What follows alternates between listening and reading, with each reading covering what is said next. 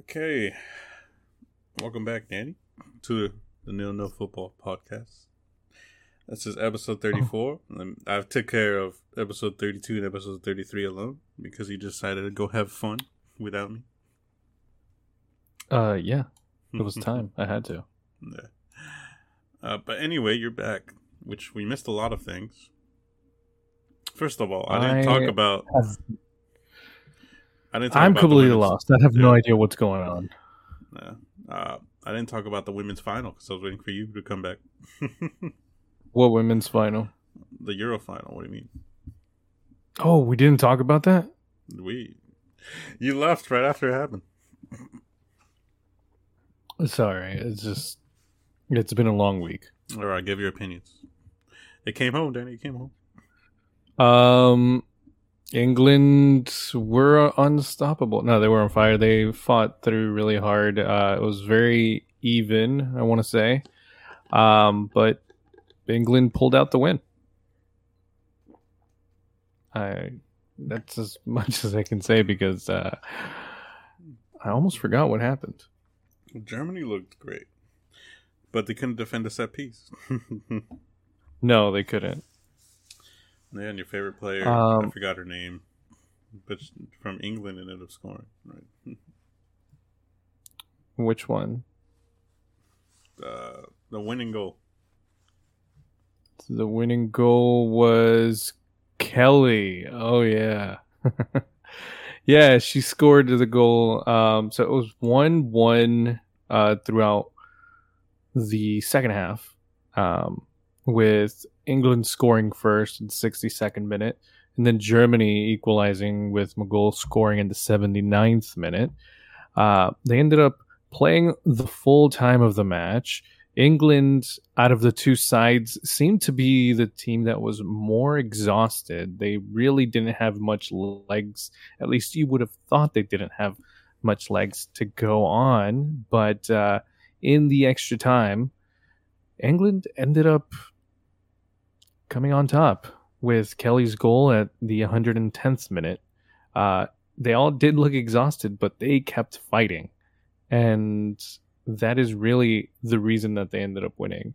I think Germany, as good as they did look, I think in the last third, they always seem to struggle in their approach to try and get a goal.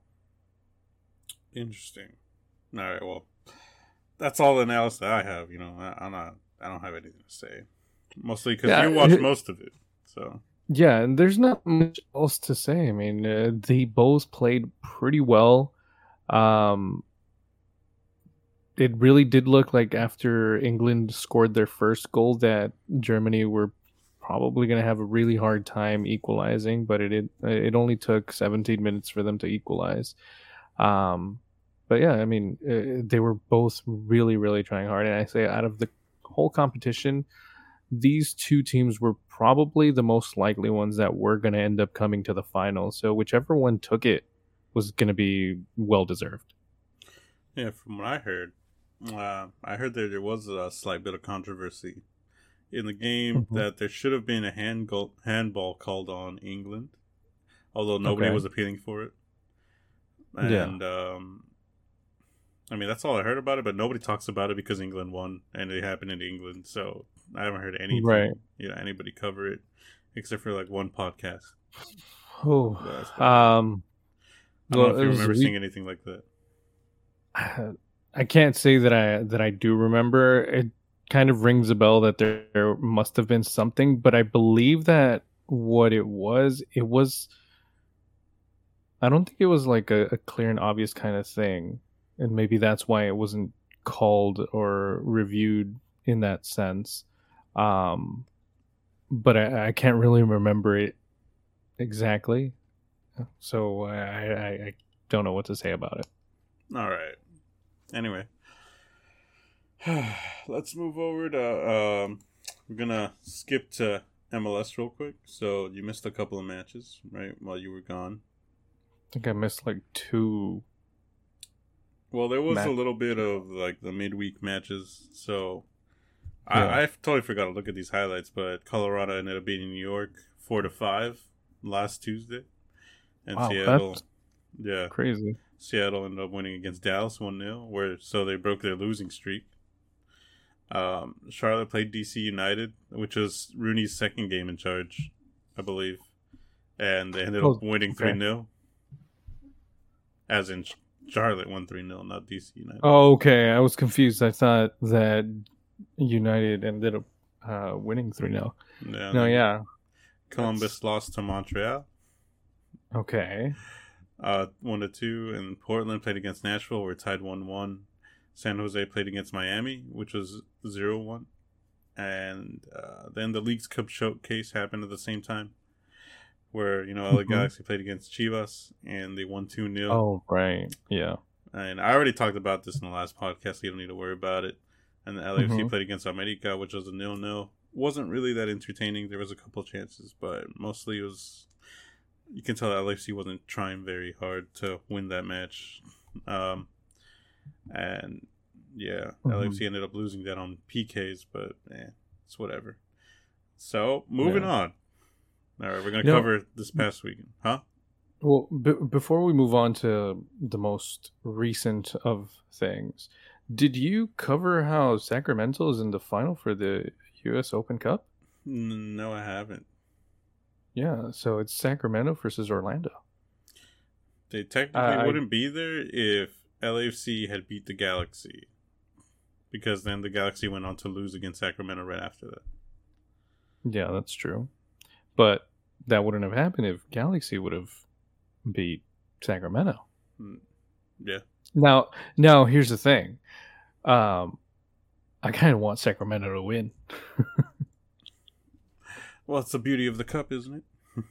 I want Sacramento to win, not just because they're not an MLS team, but because they're also a California team. That's a good point, actually. So, yes, both teams that we had locally ended up getting eliminated. Well, technically, three if you count the Orange County ones? Where Cupo Torres was. So all we've got left for California is Sacramento. So I think it would be a beautiful underdog story for Sacramento to win this, and a great California win. Oh, I know there's a lot of people going for the underdogs, especially because I don't think there's many fans of Orlando, and pretty much everybody else is going for Sacramento just because it's such a huge story for, you know, second division clubs like that to make it all the way, given that they were supposed to be an MLS team, but that was taken away from them. Wait, what? Yeah, they had been approved to become the fourth Californian team, but one of their investors pulled out of the funding, so they weren't able to get a new stadium and stuff like that. Oh, what a bummer. So they didn't meet the requirements anymore, so that was their candidacy ended up being pulled, because I think they were supposed to be integrated next season, which is the same time that St. Louis comes into the league. Yeah. So yeah. Wow. In that case, I think it would be very, very cool if they ended up winning this tournament. Kind of a in your face to the investor, although, I mean, how could it be if they pulled out anyway? But still, it would be a win for them, not just in the tournament, but also because, you know, someone, that opportunity got pulled away from them. So it's kind of like showing the rest of the league that they can compete. Yeah. All right. Well, I forgot when that final takes place, to be honest. September 7th at 5 p.m. So far away, considering when the last match was played. Yeah, I know. I was a little confused by that. The last match was played on Wednesday, July 27th. Okay. All right. Finally, let's move on to this last MLS weekend. So tell me what happened this weekend. I can see all the scores. I'm looking at all the scores. Yeah. Did you watch any games? No, I did not. I see. No, I didn't even see that. Oh, right. Never mind. I forgot you were asking me what's going on. I was asking you what was going on. So I see a lot of interesting score lines. Atlanta beating Seattle Sounders 2-1. I think that's. I mean, you skipped Atlanta's... over Vancouver beating Houston. Yeah, but I feel like Vancouver and Houston are around the same area on the table, aren't they? Yeah. So it's not that big of a scoreline. I mean, if you would have told me this back when they were at the bottom with hardly any wins, then yes. But at this point, I think I would have given it to Vancouver over Houston anyway. But Atlanta, I believe that they've been kind of on a losing streak, haven't they? Let me check the results. They didn't play last weekend. Let's see. They beat Seattle this weekend. They drew against Chicago. Yeah. And they lost against the Galaxy. So it was kind of back and forth, but they both desperately needed the points, mostly because they're floundering at the bottom of their tables, respectively. Seattle definitely needed the points. Yeah, out of the two, Atlanta needed the points more. I think you can kind of scrape away with the terribleness from Seattle just because they ended up winning the Champions League tournament. So they kind of have like this, okay, you perform bad, whatever. But Atlanta, under the recently, coachings of Gonzalo Pineda, you would think he needs the win more than Seattle does. Yeah. It was a good match anyway, because they did end up scoring that last minute goal for Atlanta. It was the 95th minute, I believe. So Seattle, I was talking about this in the last podcast, that they desperately need to start getting those points, because you know how I've been saying the whole season, like, oh, Seattle always ends strong. They always end strong. It doesn't matter how they start. Right. They always, put a run together at the end. Mm-hmm. Well, they're really waiting to put that run together. I don't know if it's going to happen at this point. They only have about like 9 or 10 games left in the season. Let's see. They're still out of the playoff zone right now. Yeah, they're currently standing in 8th position in the Western Conference. They are 1 point below the qualifying, or at least the most lower teams, which is 6th and 7th between Nashville and Portland, both tied at 33 points. I was looking at the match played. 33 points. They're 1 point below at 32 points. So, yeah. It's kind of a battle between them, actually, all the way up to third place. Dallas including. Yeah, but look how far down that goes. So from third place all the way to 11th place. To 11th, yeah. Points, right. It's going to be like really, really tight for all of these teams to see which ones are going to come through. I think realistically, they all have an opportunity to do so. I don't think any of them have a clear, consistent performance, or at least consistent positive performance week after week. So I think that it's going to be a real toss-up for at least the bottom three, like 5th through 7th, whichever of those is going to make it, but it really can change all the way up to 3rd. The only two solidified teams would be LAFC and Austin. Yeah. Yeah, that's the only healthy chunk there is, the 9 point gap between 2nd and 3rd. Mm-hmm. If anything, I feel like the Eastern Conference is a little bit more spread out in terms of like the teams that are firmly in the playoffs versus the last playoff place. Yeah, I mean, not as much. From there, it's only like 2 positions down. Yeah, I would say 5th place to 11th or 12th, about there. Yeah. Toronto is way, way down there. I think that I had ended up switching them a little higher in my previous prediction. I mean, they did end up winning over the weekend against Nashville, 3-4. Yeah. Although that, I think that scoreline's kind of deceiving, because I think they scored the chunk of that 4 goals first, and then Nashville just ended up clawing a couple goals back. But, and Senior did get his first goal in that match. And I'm going to say that a lot of these teams probably had a mixed up roster with a midweek game, right? Like they had to switch out some players, maybe rest them, or was that the midweek games where they just had kind of a... You know, I didn't pay attention to the squads, but I mean, they definitely had Italians playing. I've heard Toronto on Nashville. I think everybody was... It doesn't look like anybody rested players this weekend, I'll say that. Okay. Yeah, I wasn't sure if that was... Because you know how that's how they usually do it. It's like one or the other. It's either going to be the midweek or the weekend games that are going to get the reserves or the backups to take the main squad. Let's see. Another one that kind of surprised me was Philadelphia-Cincinnati. Like, what was up with Cincinnati winning 3-1 against Philadelphia? If you weren't watching the game, it's surprising. If you were watching the game, this is Philadelphia, right? So Jim Curtin, I think Philadelphia. Yeah. I think Andre Blake.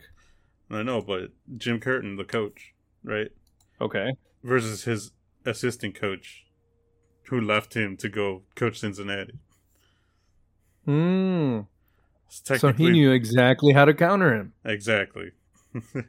But from what I saw, I mean, Cincinnati was all over Philadelphia the whole time. I think they honestly could have scored more, but they didn't. They didn't put away the chances. But I was watching the game. I ended up falling asleep just because I like to take naps on the weekend. But I was watching this on game the weekend during the week. Yeah. Anytime I get, any chance I get, I'll take a nap. But, Cincinnati was all over them. I mean, they were playing at home. Mm-hmm. I do believe they're TQL. I'm pretty sure TQL is Cincinnati's home.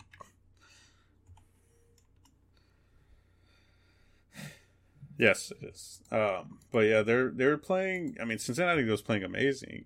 They're very aggressive, especially with Lucho Acosta back in the lineup.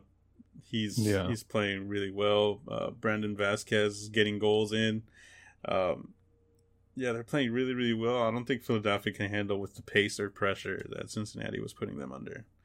They did get a goal, though. But honestly, if you watch the match, Cincinnati deserved to win that game. I feel like that goal that Philadelphia scored was pretty much a consolation goal. Yeah, I mean, it was at the end of the match, right? Yeah. Well, there you go. That explains it. Another match we have is New England actually getting a win? Yes, against Orlando. But to be fair, Orlando has been not performing as of late.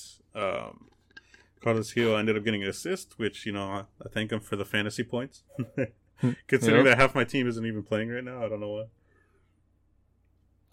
Because they were being rested. I mean, you're saying that Orlando hasn't had good performances of late, but New England's been kind of terrible since most of the season. Overall. Yeah, I mean, a draw the game before this, another draw before that, a loss against Philadelphia, a loss against New York City, a draw against Cincinnati, a draw against Vancouver, and their last win was against Minnesota. Yeah, but not to mention that they got rid of two decent players in Sebastian the Jet and Josy Altidore. Like, they literally got rid of them last week, mostly because the transfer window closed this weekend as well. Wait, Josy Altidore got kicked from New England? He didn't get kicked, he got loaned. To where? Puebla. What? Yes, I know, it's random. It's so random. Also, I feel like didn't what's his face bring him into New England because he liked having players that he had already coached. Yes, I feel like this is more of a Josy Altidore wanting to play kind of thing because he kept having because he wasn't really playing. Yeah, he was more of a bench player that would come in after the opposing team was tired. That kind of option. Okay. I'm 100% sure. I know there's been rumors of Josy Altidore going to Liga MX in the past. But I'm sure he was just like, there's this opportunity. Can you please let me try it? I want to play somewhere. And according to... And he didn't what? No, I'm saying he did end up playing over the weekend for Puebla. Oh, he did? How'd he do? I mean, let me check the results right now. I didn't keep track of the game. I just know that he got subbed in, and it was weird for everybody, including fans of the team or fans of Liga MX in general, because they're like, what's going on here? Well, yeah, I mean, last match was against Toluca, where they drew 1-1. Yep. Nothing there. Lineups. He wasn't involved in the goal. Josy Altidore got subbed in, but yeah, nothing else happened though. That is so random for him to be there. Although I might remember him saying that he speaks Spanish, or I've heard him speak Spanish. Is that right? I think he speaks Spanish, right? Yeah, I think he's fluent. Yeah. Yeah, because I remember like an interview like years and years ago where it was in Spanish, and it threw me off. He got something in the 80th minute, so there wasn't really a lot of time for him to do anything. But DeLuca ended up scoring the goal in his 82nd minute. So, I don't think. I think it's just more of him like, hey, get a feel for how it is out there. That kind of. Yeah. Match, according to all the Mexican sports league analysts, he's gone over to a more competitive league.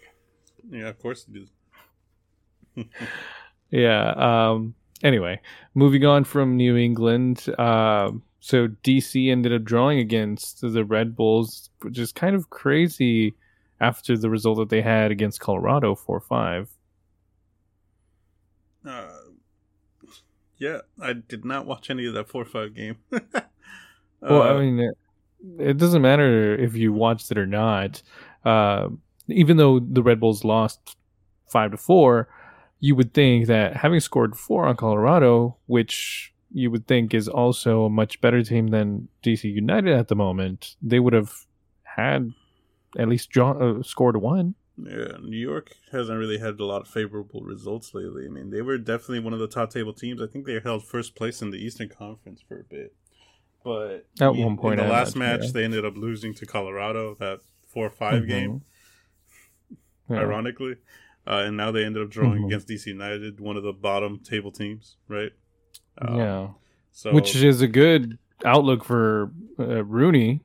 You know, you go from a loss to a draw. A gain of 1 point, yeah. A gain of 1 point in 3 games. That's definitely going to take him to the playoffs. I honestly think this is a experimental kind of season for him, because I think by the time he came in, they're already bottom of the table. So he was probably like, they're actually second to bottom. Yeah. Who's the bottom there? Oh no, never mind. They're actually at the bottom. Yeah, sorry. Yeah, they're trash. But I thought I saw Toronto at the bottom. That's why. Yeah, in terms of expectations, I don't think this season even has any kind of expectations from the player for him. I think it's just get comfortable with the squad. You know, try some things out, see what you can do before the season ends. Yeah, and seeing who has what, you know, like what players can actually perform, which ones are going to fit his system. So I don't expect them to do extremely great, especially him just coming in like that. But still, I think it's a great result for DC United to actually get a draw, and for Wayne Rooney, mostly, to get a draw against the Red Bulls coming off of a game where they scored 4. Yeah. Yeah. And the other game that caught my attention was Sporting Kansas City scoring 4 on the Galaxy. I was also watching the end of that match, mostly because I think it was delayed a bit. I don't know for what reason, but I mostly watched that match only because I was waiting for the LAFC one to start, and they delayed the LAFC one just because this game wasn't over yet. But Kansas City ended up going up 3-0, like right off the bat. And Galaxy couldn't defend. And I thought it was hilarious because during the midweek games, you know, the League's Cup showcase where they beat Chivas, I remember Hércules Gomez was talking about it. He's like, this is a game that can, you know, get your momentum going in the actual season that you're playing, because, you know, you're coming off a couple of losses, and then, you know, now you're going to win against a Liga MX team, so you guys are going to be feeling good. So this should just transition to the MLS and, you know, cause you to win the next game, more or less. Look, I think they appreciate the hopeful thinking, but it just wasn't part of the lore. You know, it wasn't canon, that win. So they just needed to continue their losing streak. Pretty much, yeah. We need to continue the main storyline here. Exactly. We can't, this is not multiverse soccer. Yeah, so then, of course, they followed that impressive, I say in quotation marks, win against Chivas and pulled together a loss against one, if not the bottom, they are the bottom team in the West. The bottom team, yes. Yeah. I ended up losing 4-2, a little bit of a deceptive, scoreline, mostly because one of those goals for the Galaxy was a penalty kick that just came out of nowhere because they ended up crossing it into some guy's hand, although nobody was in the box to receive it. It was a reviewed penalty, right? Yes, yeah, but I mean, it's a handball in the box. It's just one of those that you have to give a penalty. The other one was just a Chicharito goal, so technically, it should have been 4-1. Although, I do say if you watch this game, if you watch the highlights, pay attention to the last goal because Julian Araujo, who's the right back for the Galaxy, ended up he was under pressure from Shallowy from Kansas City, and he tried to. Did you show me this? I don't know if I did, but he tried to pass it back to the goalie, and Shallowy was just like, "Oh, free ball," and just ended up, slotting it in between the goalie and the goal, and that's how the last goal was scored. Best. It was hilarious too because the Galaxy was pushing really hard for an equalizer at that moment, and as soon as that happened, they just gave up because it was at the end of the game. It was hilarious. Yeah, I believe it was like the 95th minute. Yeah, so that's how that game ended. Kansas City looking really good, especially with their new DP Eric Tommy, who scored a banger of a goal where they passed it to him. He hit it with his chest up in the air, and then he just hit it on a volley to the far post, and it was pretty sweet. Oh, wow. I'm gonna go on a tangent for a second. You said that New England got rid of two players, one being Josy, which we talked about him going to Puebla. Legit, I remember seeing that he was going away from New England, but I forgot what team he was going to, or what team did he? Dallas. Okay, yeah, and Dallas ended up drawing against Portland. Yeah, I don't know if he was in that game though. But this is more, they got the USA boys linking up with Areola, Leggett, and what's his name, Ferreira, right? Yeah, he started the game. Well, there you go. That's that impact. Yeah, that's Mr. Becky impact. G. Mr. Becky G, exactly. Okay, so that's pretty much, I think, all the games. I'd say Colorado, Minnesota, another 7-goal game. Austin doing us a favor by drawing against San Jose. Austin, yeah. San Jose doing us a favor, technically. Yes, although you should watch the highlights for that one because there's an absolute screamer in that one too. Honestly, anytime I see a San Jose game that ends up in a draw, I just think classic San Jose. This is what they do. Yeah, there's the second goal by San Jose was from way outside the box. So it's an absolute rocket when top ends. And right. It's funny, though, because if you go to the LAFC stadium and the fan section is, amazing. But even if the other team scores a goal, we'll keep cheering, if nothing happened. Right. Austin Stadium is not like that. They'll cheer, the whole match when the team's, playing well. And as soon as the goal happens, they just, it gets so quiet. It's hilarious. Really? Yeah, just, watch those highlights. When that screamer goes in, they're you can see a bunch of hands go up in the air. What happened? But the stadium just goes quiet. All the flags stop waving. It's so funny. Oh, my gosh. No, you guys got to keep the momentum going. Keep the vibes high. Yeah. Okay, so now to get to our main event, which was LAFC versus Real Salt Lake. The only thing I did see of this game was that Gareth Bale goal. Heck yeah, it was awesome. So everybody's talking about a flashback to the Copa del Rey goal that Gareth Bale scored against Barcelona. I don't know if you remember that one. That's exactly what I was thinking when I watched this. That's the one that he was pushed out of the field and he still ran past the guy.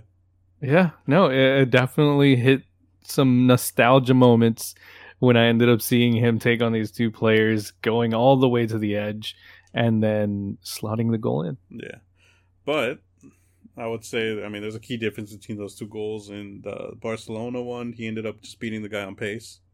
This one, he was more like, he was covered by two guys, right? And I want to say it was Justin Glad. That was the one that was covering him. That just reminded me of a joke that I saw on Twitter that some guy's like, gonna have to go with force flex because it looks like Glad can't do anything. Don't get mad. What was it, like Hefty? Hefty, they're gonna switch that Hefty, yeah. But yeah, Justin Glad was the guy covering him. And what Bale was doing is more like he was jogging with the ball.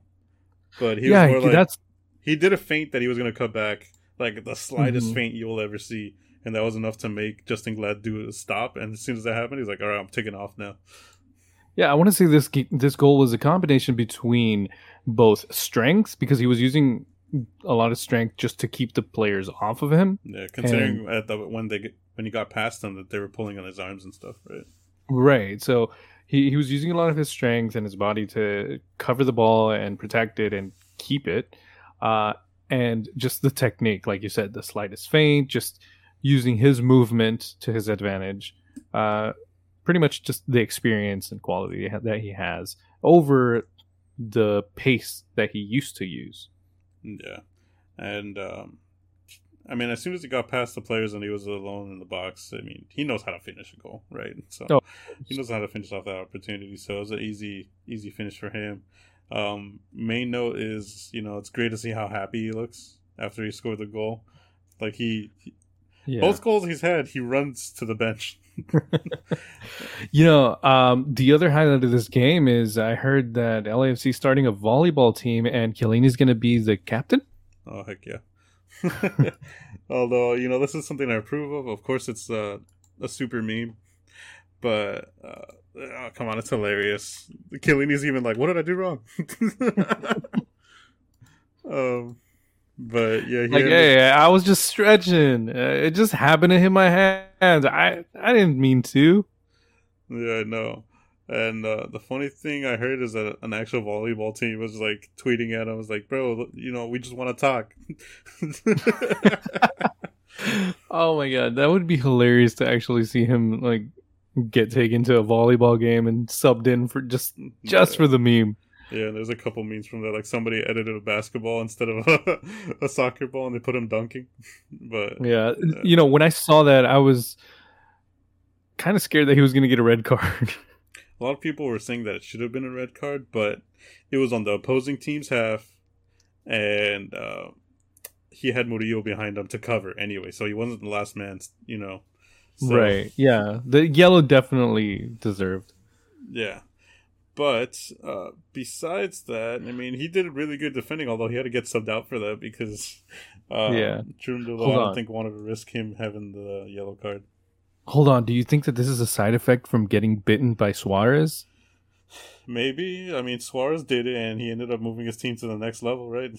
Exactly. So, you know, maybe after all these years, after that bite, the radiation, the Suarez radiation is finally like kicking in. And now he's going to start being a little racist.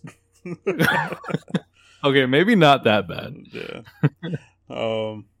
But yeah, what I find hilarious is that in that game, RSL ended up breaking their attendance record. But if you looked around the stadium, half of those people were Real Madrid, Wales, or Italy fans.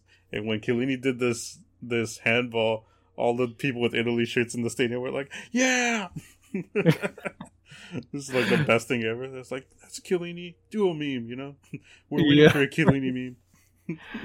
See, and this is, I think, one of the great things about signing two superstars like Chiellini and Bale is that you get that revenue and that audience coming in to support the team, even if they're not just LAFC fans. They're fans of these players, and because of these players, they're also supporting the team. Yeah. So, I mean, that's pretty much all you gotta say. The only thing is Chicho's still on fire. scoring 2 goals. I mean, that first goal was clutch finish. He's just so good. Yeah, if anything, I don't know how he's not a DP, but, you know, while we can work that magic and have, like, you know, 5 DPs without actually having DPs. Just don't ever mention the word DP around him and he'll never know it exists. Yeah. But it's just like, oh, this is how it works. But yeah, so I think that's all we got to say about that match. I mean, that's a pretty good match. LAFC alone in the top of the standings. We're getting a bit of a cushion there, as well as having a game in hand against the teams in second place. So we could extend that a further to 9 points. Yeah, we will extend that a couple more points. Yeah. We only need a couple more games to actually clinch the Supporters' Shield in terms of breaking the points record, which I do want to break because they ended up taking that from us. Mm-hmm. I believe we have 11 matches left to play as LAFC. There's some teams that have played 2 more than us, naturally. Like, yeah. If you see some people have played 25 matches, we've only played 23. So out of those 11 matches, I think we need to win 8, and the record is back. Oh, nice. So hopefully we do that. I think it's definitely doable. So I'm hoping that we get that record back just to have our name on that record again. In tandem with the Supporters' Shield, I think that'll be like a cherry on top. And if that happens, that's going to be a fantastic first season for Cherundolo. Yeah, but also, to be fair, I mean, John Thorrington gave him every single tool at his disposal to be able to do that. Look, he has every tool, and he's using it well. To be fair, also, the chemistry has seemed way better this season than it has at any other point in our history. Well, I think that right before Bob left, we've pretty much hit a plateau. Yeah. And you could see a lot of frustration and lack of motivation for a lot of the players. They weren't just performing how they used to. And now you do see a little bit of that relief in the way that they play. Listen to how we were talking about Jiggy Palacios and how he used to be, how frustrated we were at the beginning of the season because we just thought he was going to continue playing like he had been playing the last couple of years. But he's really taken off. Yeah, he still does some of the same mistakes, but I think him being able to provide so much more and attacking so much more, and I can actually see the confidence in him is compensating for those mistakes that he still makes, as opposed to when he used to do it before, where he would make these mistakes, but he also wouldn't provide anything else to cover for it, you know? Yeah. So I think all these players are playing on a different level. I won't say it's 2019. This is just completely different. Yes, I do think 2019 was way better in terms of attacking. I think we played a lot of attractive, you know, soccer. It was way more fun. As well as our press was way better back then, too. However, our defense is 1,000 times better now than it was back then. Oh, yeah. So it's a trade-off. Yeah. But I'm fine with that, and I'm happy with the results that we're getting. And, yeah, of course, we're going to get frustrated when they're not performing well or to what we expect. But for the most part, you know, at the big scale of the whole season, they've been doing a great job. Yeah, pretty much. All right, let's move on. To the international across the pond leagues. Yes, the Premier League is the main one I want to focus on. So that started over the weekend. I got to say, prepare your Premier League prediction because I'm going to ask you about it in the next episode. So I'm guessing Arsenal wanted this season to end before the season even began because, you know, alphabetically, they're always in first. Yes, they always say, stop the league right here. So let me just... I'll say the games. You can tell me what you've seen, what you know about them. Yeah. So Arsenal ended up finally starting the season off right with a win over Crystal Palace 2-0. Yes, Arsenal's playing really well. They're finally getting that Arteta ball going.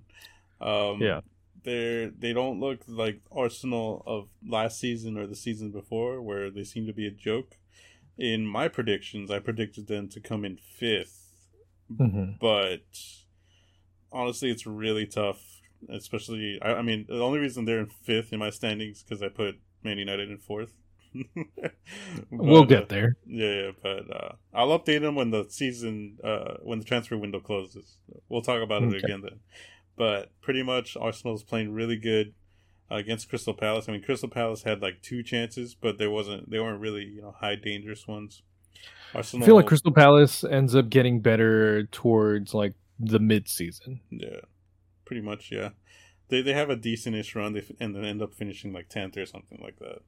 But, yeah, they don't always start the strongest. Yeah, but Arsenal seems to be playing how Arteta wanted them to play since they hired Arteta, pretty much. And he's finally got a couple of players to help implement his system. They got rid of a lot of the dead weight. They brought in Zinchenko and Gabriel Jesus. I think those players helped a lot. Also, Zinchenko getting an assist in this match. Like I said, I think having those players in there improves the mentality of the team. Getting rid of all the players who are a little bit toxic just kind of helps the mentality in terms of we want Arsenal to do well instead of focusing on off the field issues. So far, I mean, we're only one game in, but everything's looking good for Arsenal, and the fans should be happy. However, it is Arsenal, so there's a good chance that they could implode somewhere halfway through the season. True. But I don't feel... Okay, this is not going to have to do anything with what I've seen, you know, strategically or the game, because I didn't even watch the highlights either. But I kind of have the same feeling about Arsenal that I did about Austin, where whatever moves they made with their signing, especially seeing that they signed those two players that you mentioned, and getting rid of all that dead weight... I have a feeling that they're actually going to perform well. Like, this is going to be a good season for them. So I could probably see them finishing third or fourth, realistically. Yeah, that's what I'm saying. Like, I would not be surprised if they finished in the top four. Yeah. But I'll give you my fullest predictions on the next one. Yes.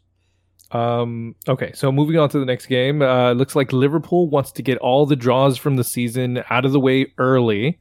And started off with their first draw of the season against Fulham, the second best team in the league. Yep.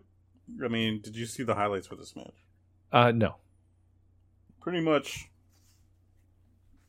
Liverpool played like Liverpool does. But in the way that they played like Liverpool assumes a match would go in their favor. Now, Fulham, from what I heard, they've been trained really well in terms of the off-season, that their fitness is amazing. And they could keep up a high level of intensity throughout the whole match, which Liverpool was not ready for. That, and you notice that Fulham, along with Norwich, are, you know, two of the teams who are known to go up and down between championship and the Premier League, right? Relegated, promoted, it's like every season it's one or the other that comes up. I would argue that the main reason that Fulham keeps going down is they've had Mitrovic for a while now, and he keeps scoring tons of goals in the championship. The main issue is that every time they get promoted, the manager benches Mitrovic as soon as they get to the top flight. I think that's changed this season. So they have Marco Silva, who used to be the manager of Watford and Everton, stuff like that. But it seems like he's got his full faith in Mitrovic, considering that Mitrovic broke the scoring record and he scored like 43 goals in the championship. Seriously, it's like, oh, you scored 43? You know what? You're going to start off on the bench this season. I know we got promoted and it was because of you mainly, but we've got this other guy who you just did not let play or score, so we'll go with him. So I was bad. It just doesn't make sense. It looks like finally, you know, they have a manager who's actually like, why am I not gonna play this dude that scored 40 goals? Yeah, of course. And for Liverpool, I want to say the frustrating thing is exactly what you mentioned. They get very complacent with the result that they have and think that they're just going to end up breezing by this game after they've scored, in this case, 2 goals, and they just end up allowing the other team to catch up. And then they get frustrated and blame a dry field for them losing or drawing. Yeah, and then you see the Fulham admin for their Twitter account posted a picture of them watering the field the day before. It's like, oh, it's looking mighty dry. That's the dumbest thing I have ever heard from. To be fair, Klopp. I mean, Klopp usually has some dumb excuses for his team losing. It's never the team. No, this was the team completely. I didn't see the highlights, but I know this is the team complete's fault, because this is not the first time that they end up doing this. And even if it was a dry field, if your team was good enough, the dry field would not be a factor. I mean, also, currently, you're starting Darwin Nunez off the bench, and you have Firmino on the field. Well, I mean, Firmino's amazing. I love Firmino. Yes, but he doesn't score goals as a number 9. He doesn't score goals, but he always ends up doing some sort of magic to get the ball to the right person who's going to score the goals. Yeah. He's more like a attacking midfielder. Yeah, but to continue on from my earlier statement, from what I'm saying is that now that Mitrovic is playing, he's one of the hungriest strikers in the league in terms of wanting to get the ball, wanting to attack every single chance that he gets, doesn't matter what it is. Yeah, you'd think that Newcastle would want him back. Nah. At this point, they're just focused on becoming the next PSG. Yeah. Speaking of Newcastle, they ended up winning against Nottingham Forest. Okay. I want to talk about how Mitrovic just destroyed Liverpool's defense, because wait, Liverpool goal, has a defense? On the first goal is Trent Alexander-Arnold, who's covering the ball, and Mitrovic is like, psych, it's me, dude. And whoa. Like, Trent didn't even jump because Mitrovic was already in there, and he's like, it's my ball, though. Okay, well, the most predictable part there was that you said Trent. Yes, but Trent can't defend if his life depended on it. Okay, but remember 2 seasons ago, everybody was roasting him for not being able to defend, and then the season after that, he was doing tackles. He's like, I can defend now. No, you can't. Yeah, you can attack.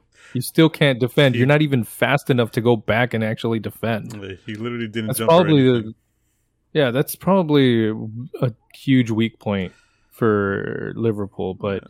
He just gets so many assists throughout the season and is just so effective at that you're kind of going to have to sacrifice that defending for the contributions that he has.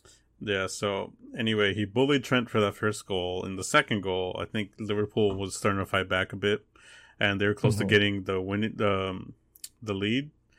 But Mitrovic ended up going one-on-one against Van Dijk and caused Van Dijk to trip him inside the box. And a penalty was called on Van Dijk. And Van Dijk's like, no chance. But they reviewed it and it was called. So yeah. On that one, Mitrovic scored the penalty. And he single-handedly got Fulham the 2-2 draw. But it just seems like you wanted Liverpool not to perform well. Who, me? Mm-hmm. No, it's not that I didn't want them to perform well, but I think that they needed to be handed this loss, because the earlier it happens, the better. But at the same time, I think that they're at a point right now where they just think that they're so big, that they're this big team that, you know, they can get these signings like Darwin coming over. But they really haven't accomplished much. They're the best number 2 team in the league. Nope. I'm a Liverpool fan, but you're the second best team in the league. You're not the first. Yes, you won the Premier League once, but you've also lost it twice before that. They lost this recent one. They lost the one, I believe, before that they won. And it's the Champions League, same thing. You're the best second Champions League team in the world. Second place, yes. Yeah. So Liverpool, you do great stuff. You have potential to be number 1, but you lose to yourself. Mm-hmm. I hope that they open their eyes about this and keep playing like a number 1 team from start to finish. But if this is how they're going to be performing, you know what? Keep those draws and losses coming, because they don't deserve to win if they're just going to feel like they earned it. They need to earn the win. You know? Yeah. All right. Now we can move on to the next game. Okay. Now we can move on. Okay. I'm probably not going to say much about this one. I don't know if you have anything. Bournemouth 2-0 over Aston Villa. Sounds like Stevie G's under pressure already. Apparently, Aston Villa played horrible, and Bournemouth is playing really well. Bournemouth currently being coached by Scott Parker, who used to be in charge of Fulham the last time that they were promoted. And everybody that I've seen in all their predictions was going to say that Bournemouth is one of the teams that was going to be relegated. But from people, I mean, from what I've heard, people were really surprised how this game went, that Bournemouth played really well. They're really good attacking going forward. Aston Villa didn't do squat. And, you know, they have, I mean, this is the smallest team in the league, pretty sure, Bournemouth. I've heard that they only have like 11,000 fans in their stadium or something like that. Only 11,000, jeez. Yeah. But, I mean, they played good enough to win the first, you know, opening match of the season. In terms of that, Aston Villa has lost their last two opening matches of the season. So it's not looking too hot. And I believe next week is Aston Villa versus Everton. So it's a race between Stevie G and Lampard. Who's going to get fired first? I still have my money on, was it Lampard? Yeah, I think everybody, mostly everybody does. But that's all I got to say about this game. Okay, what about Newcastle actually getting a win 2-0 against Nottingham Forest? Although not big as a surprise because it is Forest. Yes, but Forest made 12 signings in the offseason. But were they good signings? One of them being Jesse Lingard, who turned down a move to West Ham to go to a promotion team, Nottingham Forest.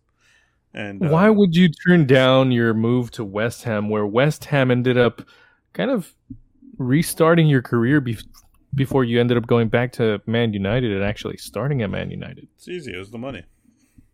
Oh, did they offer way more? Yes. Well, in that case, welcome to Forest. Yeah, and Nottingham Forest also has Dean Henderson, which is, you know, Man United's ex-backup goalkeeper, who he needs a new team at this point. Yeah. He made some allegations against Man United. He's like, I wasted a year of my life there. Look, they promised everybody. Look, here's the thing. Everybody, I want to say, knew that he was not going to be starting if he ended up going to Man United. He was not going to get the chance to compete, especially having changed his mind to stay. He should have stayed where he was at. Yep. What he said was, I was promised that I was going to be in the number one when they told me to stay instead of go out on loan last season. So I ended up staying. I was the number one. I got the Rona. When I came back, De Gea was the starting goalkeeper. And they never put me back in. So I wasted a year of my life there when they told me I was going to be number one. Yeah, but are they going to give you number one, or the guy that they're paying more? Or the world-class goalkeeper.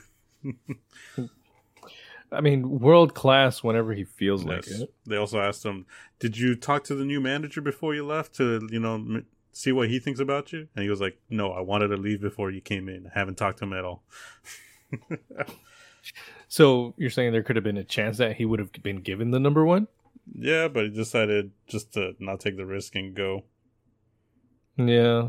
I mean, I think the funny part is that with Ten Hag coming in, he maybe would have actually considered giving him the number one spot over De Gea. Yeah. Just because he trusts younger talent. Yeah, that's true. But anyway, we haven't even talked about the match whatsoever. Yeah. I don't know what happened. What happened? If you haven't watched the highlights, I'd recommend to definitely watch them. There was two really good goals in this match. The first one being from Fabian Schär, who scored a screamer of the goal from outside the box and ended up going to the top bins. There's nothing that Dean Henderson could do about it, honestly. It was just more like none of the Forest players closed down. The guy just gave him all the room in the world to shoot, and he ended up putting it top corner. Second goal was, I don't know, it's like an outrageous flick. I've never seen a goal like that. It was Callum Wilson. As long as this guy can stay healthy, he's going to be, you know, one of the top goal scorers in the league. Everybody's impressed by Newcastle right now. I mean, considering all the Saudi money that they got pouring into them, they're flirting with players from Leicester and other top players from around the world. I think it's only a matter of time before they're one of, like, it's going to be the top seven at this point, right? Instead of the top six. So, yeah.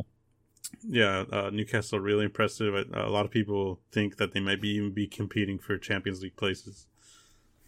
Wow, that's impressive. Yes, but that's a big if. All right. What's the next game? I think at the end of the day, you still have Newcastle in the DNA, so some of that's probably never going to let it. Well, Newcastle used to be good, so that's part of their DNA too. I guess. If you want to talk about DNA, Nottingham Forest used to be Champions League winners, so. That's true, yeah. Well, back then it was called the European Cup. Yeah, well, okay, well, if we're going that route, fine. They have a chance, especially with all the money coming in. Tottenham, 4-1 Southampton. Yes, so at this point I'm just saying watch the highlights for all the games. Yeah, I'm just going to imagine that Son had everything to do with this. Actually, I would argue it's Kulusevski. Kulusevski. They signed two players from Juventus last season just on a whim, and it was Bentancur and Kulusevski who were given to Tottenham. Southampton ended up scoring first. You might think like, oh, Tottenham, you know, they've signed a bunch of players. I mean, Richarlison and a bunch of other young players. Clement Lenglet from Barcelona. I forget who else off the top of my head, but. Yeah, Southampton scored first. You think that Tottenham season, you know, it's going to look like how it did last season. But, you know, they ended up turning it around. They got... I forgot who scored the first goal for them. Oh, it was Ryan Sessegnon from a cross. And then the second one, it was Son putting in a corner in and Eric Dyer just, you know, slotting it in with a header. And then I believe... It's a combination now. So Son, I want to say the front these Son, Kane, and Kulusevski, and if those three are playing, and Son has the potential to score a goal and an assist, Kulusevski is exactly the same, just from the other side at this point. So in the second one, I think Son sent it into somebody else who slotted it away, and then Kulusevski ended up putting a goal away on his own as well. So Kulusevski looks like one of the best signings, I think. Since he came in, nobody's had more assists in the league. And really? Yeah. So I think if you have a fantasy team, you should maybe slide them in there. Well, I'll be reviewing mine. Yeah. But pretty much Tottenham looking real good. I mean, Antonio Conte is a good manager. It looks like he's whipping them into shape, and they have some of the best fitness in the league. Okay. Now... onto a team that I want to do well this season. Yes. That is Leeds United and their victory 2-1 over Wolves. Leeds United States at this point. Leeds United States. Yeah, because you know the amount of Americans in there. So you got Jesse Marsh finally getting his full season. Well, let's hope so. He gets a full season with the team. Ended up signing Brandon Aronson and Tyler Adams. Right. Well, they ended up selling the two best players in Calvin Phillips and Rafinha. They ended up generating about 100 million from those two sales, and they brought in six players. So, from the sporting director or the owner, I forget, but he was saying like, at this point they wanted to go, and for me it was more important bringing in six new players than keeping two of them. Right. Right. Especially if they were going to get frustrated throughout the season, and you end up bringing in so much new and refreshed blood into this team. Both Aronson and Adams ended up starting the game. Adams finishing the whole game and Aronson being subbed out. Yes, Adams brought in to replace Calvin Phillips, and looks like Brandon Aronson literally replacing Rafinha. So I know a lot of people didn't know much about them considering they're American.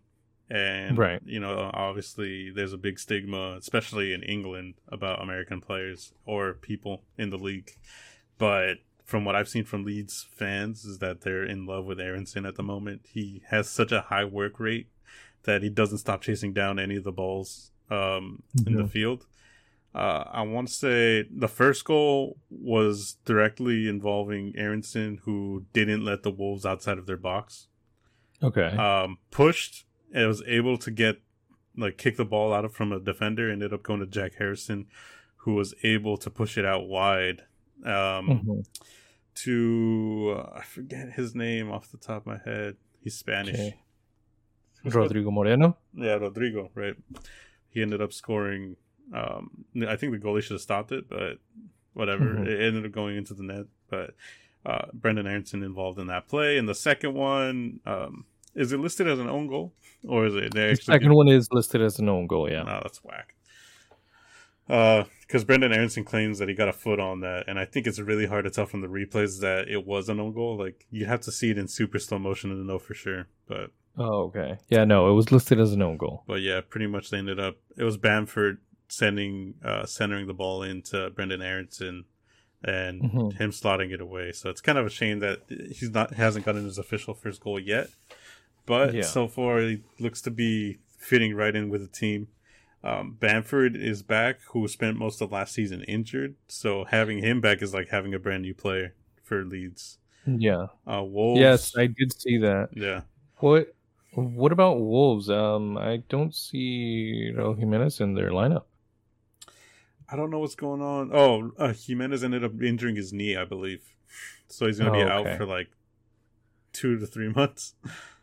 Okay, they did end up starting Huang, who I believe should have done well, right? He was lively. I think he was also involved in the first goal a bit, because technically Wolves scored first with Podence, who ended up just shooting it straight into the ground, and it bounced up and it went top ends by accident. Oh, but, wow. Wolves, they struggled a lot toward the end of the last season, and they were pretty much on relegation form. Like, that's how bad they were playing. However, they had made enough points in the first half to make up for that. So people were worried about Wolves because they were one of the lowest scoring teams last year, season. Apart from the game, apart from the teams that were relegated. They are bringing in a striker to replace Jimenez, which is Gonzalo Guedes from Valencia. And he should be a decent addition to the team. He's Portuguese, so he'll fit right in. Yeah. And do you think that Jimenez is on his way out? I don't know that. I think he just keeps getting unlucky with injuries. Obviously, he had that head injury that kept him out for a good chunk of, I want to say it was the 2021 season, and then last season, it was just him trying to regain his level from before the head injury, so he didn't really score as many goals as he used to. So there could be a chance that he's on his way out, but I don't think it's like him losing form as much as just he's been unlucky with time or spending time out of the pitch. But I would say Wolves' season depends on how good Gonzalo Guedes can slot into the team and provide goals, because if they start scoring goals, then they'll be okay. Yeah, and I feel like with Jimenez, he plays better up front with a partnership, I feel. Like, especially with his hold-up game. Yeah, I mean, his main thing is holding the ball up. So as long as he has somebody to, feed the ball to, they can do a lot of damage. Yeah, so I feel like if they did that a bit more, they would actually have a better chance. But they always end up going with the lone striker up front, so they always end up putting Huang or Jimenez up front all by themselves, but it's really difficult when you're not getting those balls, where you want them to be. Yeah. And that's why you end up seeing Jimenez go so far down so many times during so many Wolves games to try and get a touch on the ball, to try and get some momentum moving forward. And unfortunately, him moving down that far, removes that attacking threat for when they are ready to move forward, because now he has to catch up. So hopefully this guy that you say is coming in does have the impact that they need in order to keep them up, because it does not seem like it's going to be an easy season. I feel like a lot of these teams are going to be performing very well, with the few exceptions of the ones that are probably going to have a terrible season, like Everton, which started off the season with a loss against Chelsea.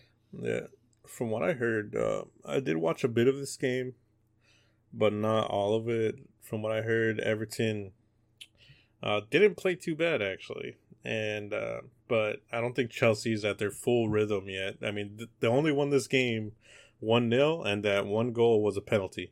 So they weren't scoring from open play. I don't think they created a ton of chances. They basically sold all their strikers, because Lukaku went back to Inter. And Timo Werner went back to Red Bull Leipzig, I think today. Officially. Yeah. Yeah, the thing about Chelsea is very interesting because even preseason, they have been struggling. You have been able to see the frustration from Tuchel with everything that's going on, with some of their transfers being swooped away by other teams, Barcelona, and taking, you know, those players that they've had on their list, you know, to come in.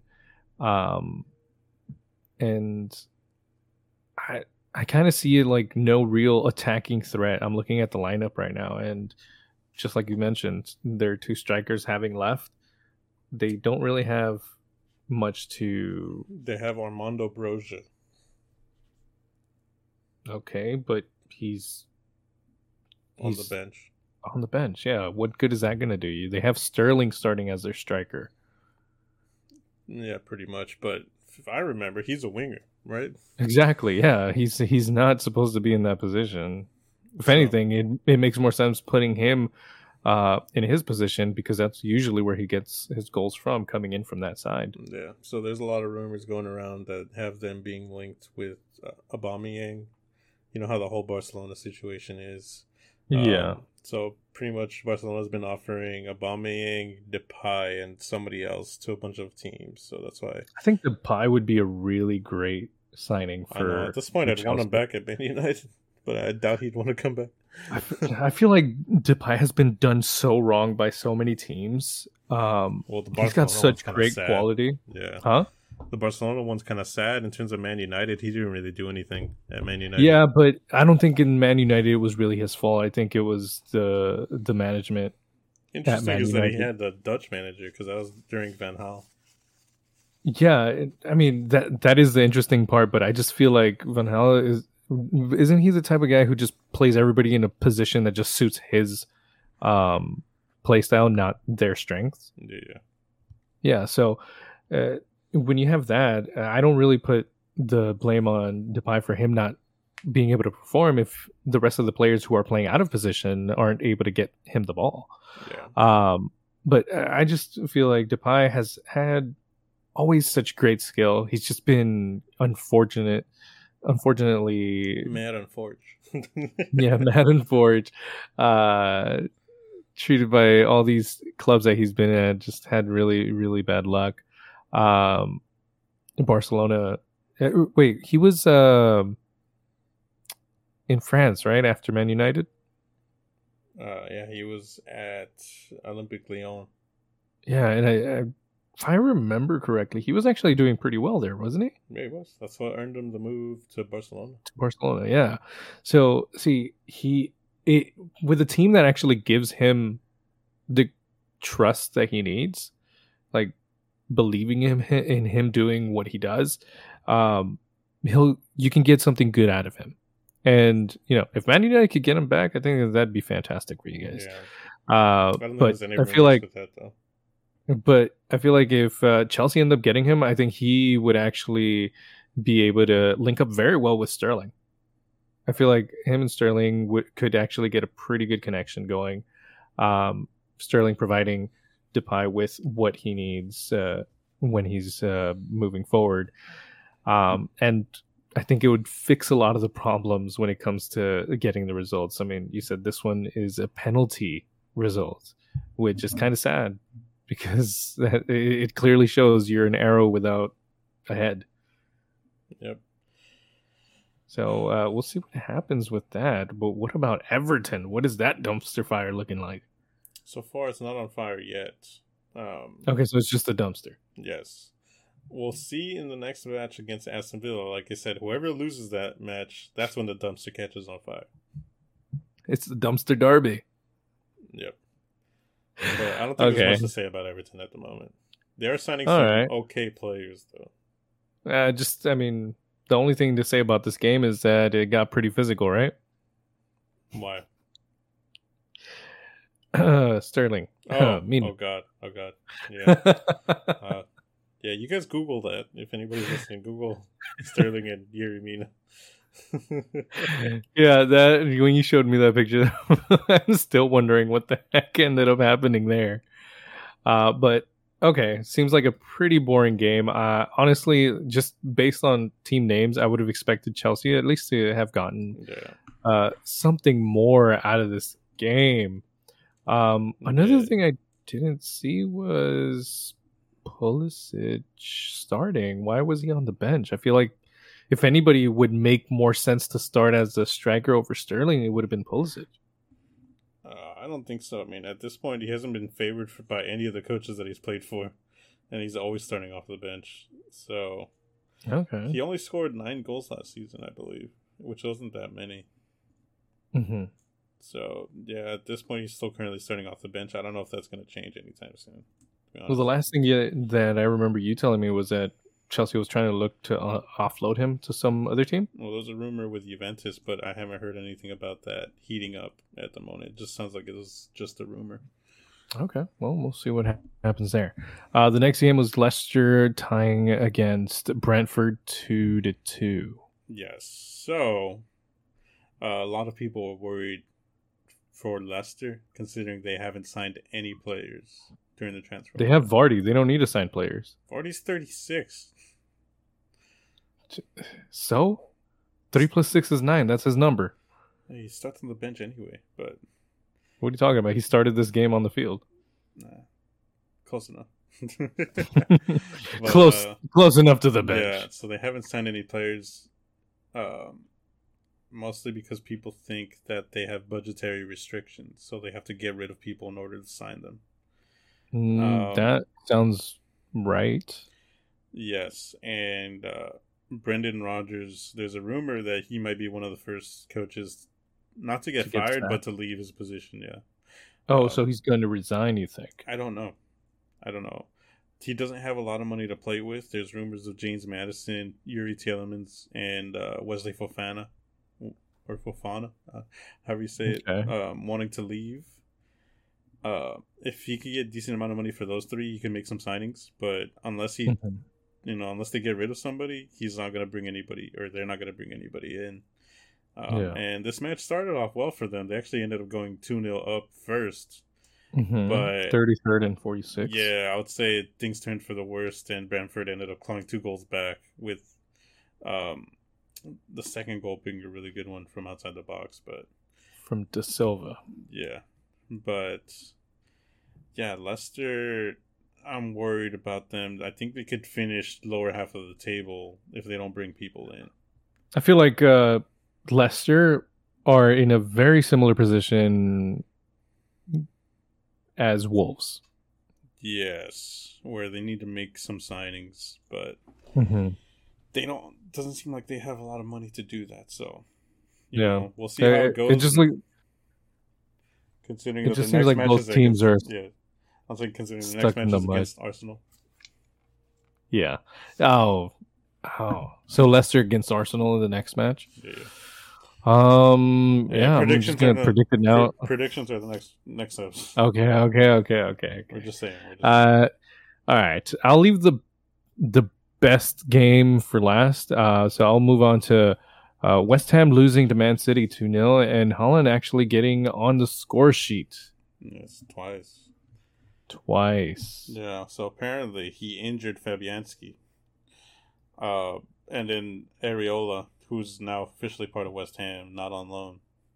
Alphonso Areola, remember him? Yeah. PSG, right? Yes. So he got subbed in, and then a minute later conceded a penalty to Haaland. And then Haaland ended up slotting that one in, and the second one, De Bruyne's the master of assists at this point, and having somebody like Haaland in there, who's deceptively fast for how big he is. Just picture his running in your head, because he's got a funny run.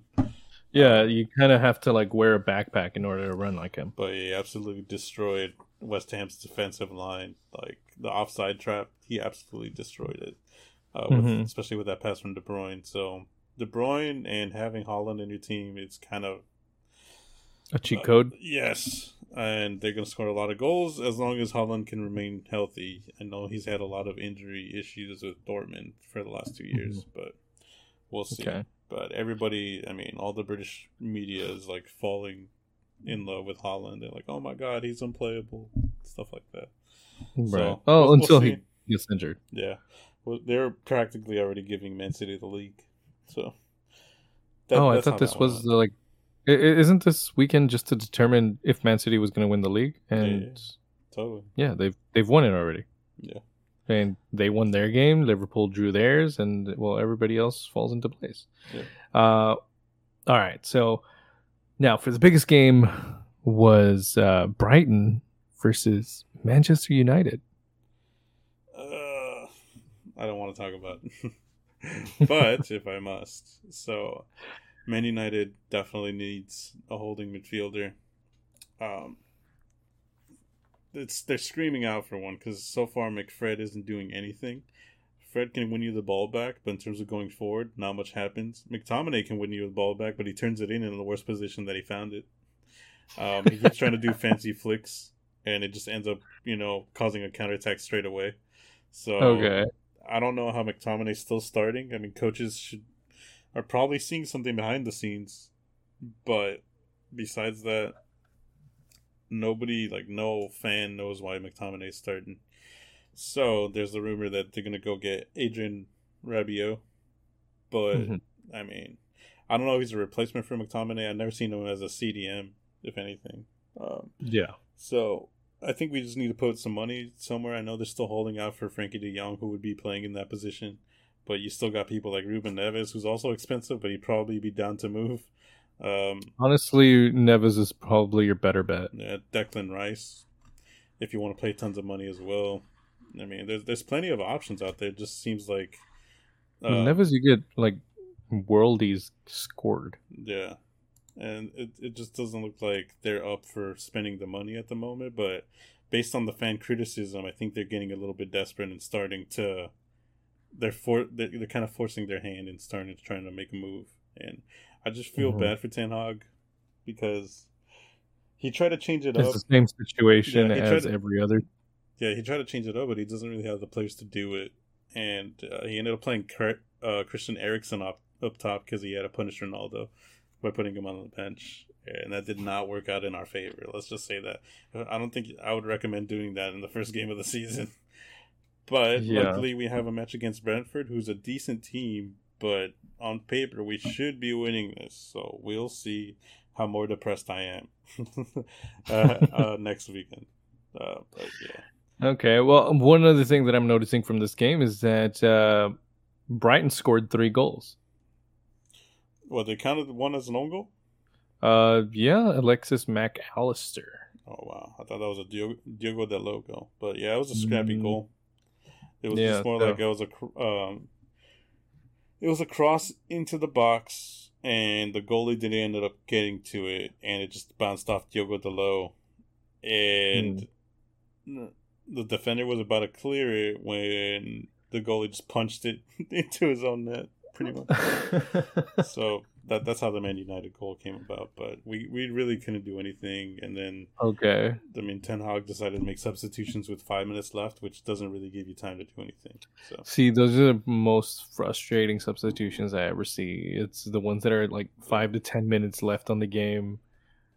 You are hoping on too much stoppage time to be given when you make those substitutions. You either got to make them in the 60th or 70th minute so that they can actually have an impact. But here's to Manchester United hopefully doing better the next matchup, which you have Brentford, and seeing how they did it with Leicester City, I don't know how good your chances are. That's what I'm saying. So, on paper, we should win, but let's see how depressed I am after the match. On paper, you should win? I doubt it. Hey, but I think on paper, it's a Brentford win. Hey, we're leaning into a prediction here. Okay, fine. I'll just keep my thoughts to myself until the next one. Yeah. So, yeah, that's all the Premier League games from this weekend. With that, we have our top 5 of Tottenham first, Bournemouth second, Arsenal third, Man City in fourth, and Newcastle in fifth. So those are your top 5 standings after match day 1. Yeah, I'm pretty sure Man City is going to move closer to the top in the next weekend. Yeah, I'm pretty sure. And Liverpool are deservedly where they need to be in 12th place. Right above Manchester United. Yes. We're hanging out together. Exactly. Okay, so I just want to go through the other leagues real quick. We got a Bayern win 6-1 over Frankfurt. They won the season already. They won the season already. I mean, do we even have to, you know, look further into that? Mane actually getting on the scoreboard for that game. So he's starting his season off strong. Dortmund as well, winning 1-0 over Leverkusen. We've got, let's see, the standings. Bayern in first. Freiburg second, Gladbach in third, Köln in fourth, and Union Berlin in fifth.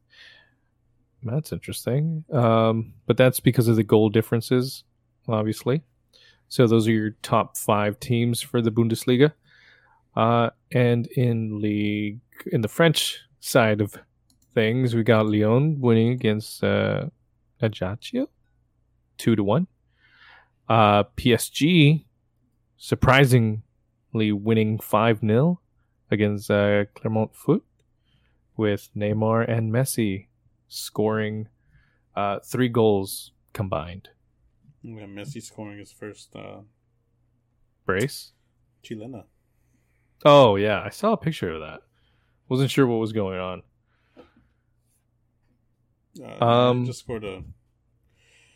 He just scored an overhead kick, his first one officially, and everybody's like, oh my God, it's such an amazing goal.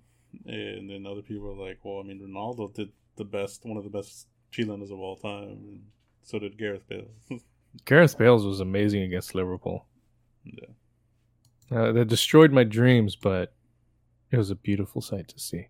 Okay, so we also got Lille winning 4-1, Marseille winning 4-1.